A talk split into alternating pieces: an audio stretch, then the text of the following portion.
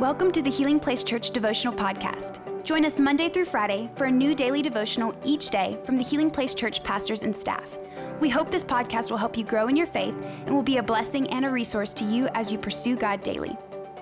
Hey, church, I'm Colleen, and it's an honor to get to share with you today as we continue our Heart of the House series.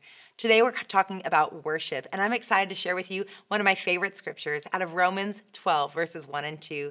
And Paul says this And so now, dear brothers and sisters, I plead with you to give your bodies to God because of all he has done for you. Let them be a living and holy sacrifice, the kind he will find acceptable. This is truly the way to worship him. Don't copy the behaviors and customs of this world, but let God transform you into a new person by changing the way you think. Then you will learn to know God's will for you, which is good and pleasing and perfect. Paul here is urging the church to give themselves to God, not out of religious duty, but from a heart that understands all that God has done for us.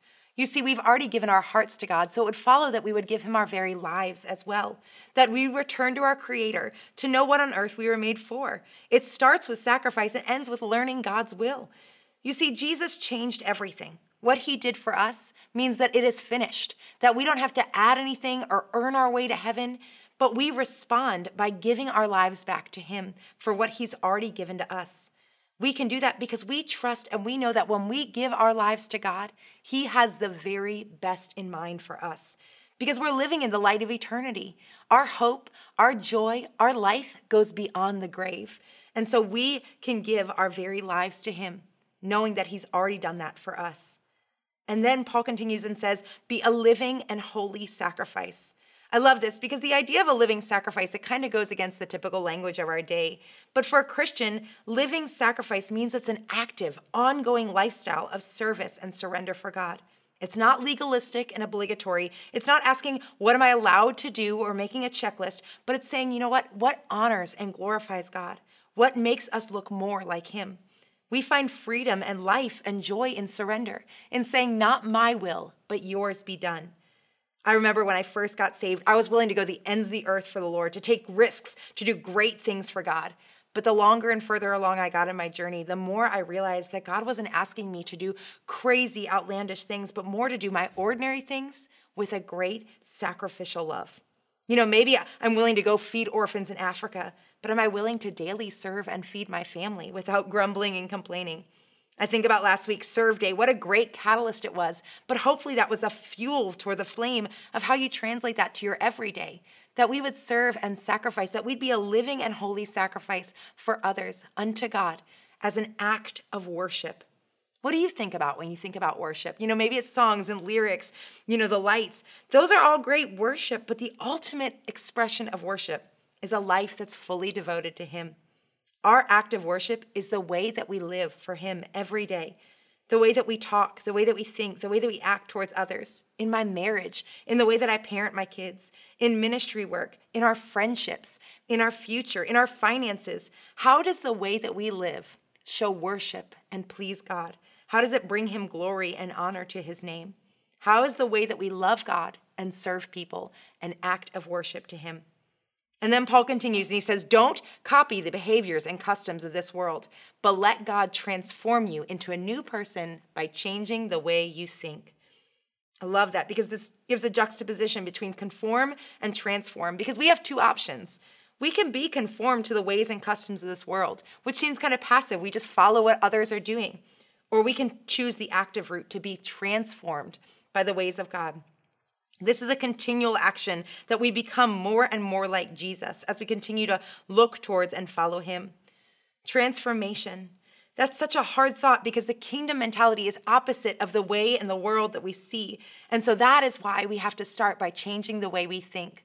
I think about Philippians 4 8 that says that we think upon things that are lovely and pure, of good rapport. We have to change the way that we think. And Paul's talking about being transformed in our own hearts and in our own lives, in the way that we live. Sometimes, as believers, we can want to transform everyone else around us. We can want to transform our circumstances, or, hey, that word is great for that person. But God wants to transform us. Start with the plank in our own eye before we look for the specks in others. So, how do we do this transformation? Well, it's nothing that we do, it's what the Holy Spirit does in us. So, how do we know we're being transformed? Well, do we start to look different? Do we start following a different path? Do we follow the Lord's leading instead of what others are doing? Do we have fruits of the Holy Spirit active and alive in our lives? Love? Do we have more joy and more peace?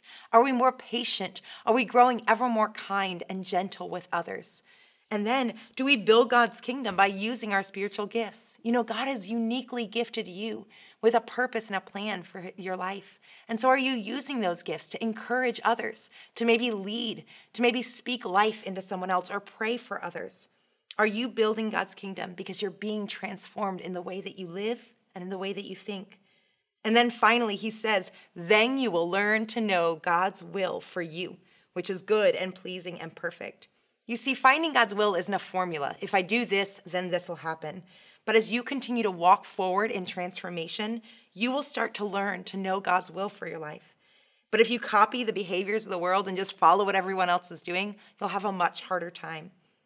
This is the gospel message that surrender, that transformation, and the moving forward, the death, the tomb, the resurrection. This is what Christ did for us. And so, this is how we respond to Him by being a living and holy sacrifice by living a life of worship, by being transformed by God, and surrendering our lives to Him. And then we will learn to know God's will for our lives. So, what's the application? What are the questions for today? First, are you living for yourself or God? Are you a holy and living sacrifice? Are the choices that you're making about you, or is it a living sacrifice unto God? And then transformation. Are you following the ways the world and culture, your own desires, or are you allowing God to transform you by changing the way you think, by changing the way you see and live? And then finally, are you on the journey towards learning to know God's will for you? As you surrender, as you allow God to transform you, you will start to learn to know God's will for your life. And what an exciting journey that is that a life of surrender, it honors and pleases Him and it helps us look more like Jesus. Let's do that today, church. Let me pray for you. Heavenly Father, thank you today for your word. Thank you for Romans 12. God, that we are living and holy sacrifices, that this is our act of worship that's acceptable to you. God, that we don't conform to the world, that we don't follow the way of the world, but God, we, we allow ourselves to be transformed by allowing you to change the way that we think, by the way that we see, God, what you're doing in our lives. And then as we do that, as we surrender and as we allow the work of the Holy Spirit in our lives, that we will learn to know your will for us. God, that pleasing, that good, that perfect will. God, we want to follow in your footsteps. We want to follow the life of surrender. Lord, you've given us everything. Jesus, by your death and resurrection, God, we have eternal life. And so we give our life back to you today. We say, Have your way, your will be done on earth as it is in heaven. We love you, we trust you, and we give you all the glory. It's in the name of our Savior, in Jesus' name. Amen. Have a great day, church. Thank you for listening. Take a moment to subscribe so you don't miss any of the daily devotionals and be sure to share with your friends. For more information about HPC, visit healingplacechurch.org.